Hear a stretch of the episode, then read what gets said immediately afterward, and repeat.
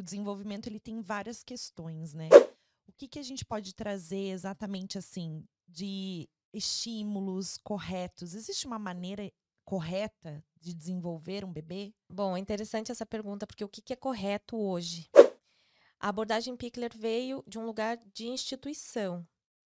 Então, a Amy Pickler, uma pediatra, que é austríaca, é, ela é da Áustria, é, e, mas trabalhou em Budapeste, então todo mundo fala que é uma abordagem é, húngara, né? Porque ela realmente trabalhou em Budapeste no instituto que hoje é um instituto, mas antes era um orfanato. E aí é, era um olhar que ela estava assim muito atenta já, como médica de família e tudo mais. Ela observava muito os bebês e quando ela foi chamada pelo governo para cuidar desse instituto, desse orfanato, ela ela percebeu como que era esse cuidado e era, era muito equivocado assim. O que, que acontecia especialmente nessa época? Que hoje, em casa, nas famílias, nas instituições, a gente não vê muito acontecer isso. Mas nesse caso, as crianças, elas sofriam de uma questão que a gente chama de hospitalismo, que é, é essas condições que a criança, ou não só não só a criança, mas pessoas que ficam muito tempo abandonadas, né, em asilos, hospitais, a, os próprios orfanatos, elas começam a ter questões é, psíquicas e motoras, né, para tentar é, chegar numa questão de autorregulação. Então, crianças que se balançam para frente e para trás, que têm um olhar assim é, eh, para longe, né? Que elas não estão aqui, elas se perdem, elas estão perdidas delas mesmas. E aí, nessa questão do hospitalismo, ela estava observando que as crianças lá, nesse instituto, nesse orfanato na época, é, num período pós-guerra, as crianças estavam com todas essas questões, né? O Spitz fala muito da, da questão do hospitalismo. E aí, ela já trabalhando como médica de família, já observando muito as crianças e tal, é, na questão motora, ajudando as famílias a se orientarem, né, como cuidar de uma criança pequenininha. Nesse orfanato eram crianças especialmente de 0 a 3 anos que ficavam lá.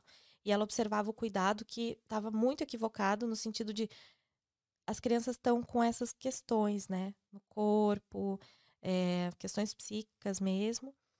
E aí ela tirou todo o as pessoas, né, as cuidadoras, enfermeiras, pessoas que cuidavam das crianças que apenas pegavam a criança, davam um banho e tal, não sei o quê, é, davam de comer e colocavam de novo no berço. Então tem muitas imagens, a gente pode achar na internet a, as imagens dessas crianças, desses bebês realmente perdidos dentro deles mesmos, assim, eles não tavam, não tinham contorno, né? Porque eles não tinham essa coisa de afeto. Naquela época as pessoas tinham muito medo, assim, tipo, ah, não vamos dar muito afeto para essa criança. Tem uma questão cultural, tem uma questão, né, da, daquele lugar que é muito diferente da gente. Então, é importante a gente pensar de onde veio, como que isso aconteceu.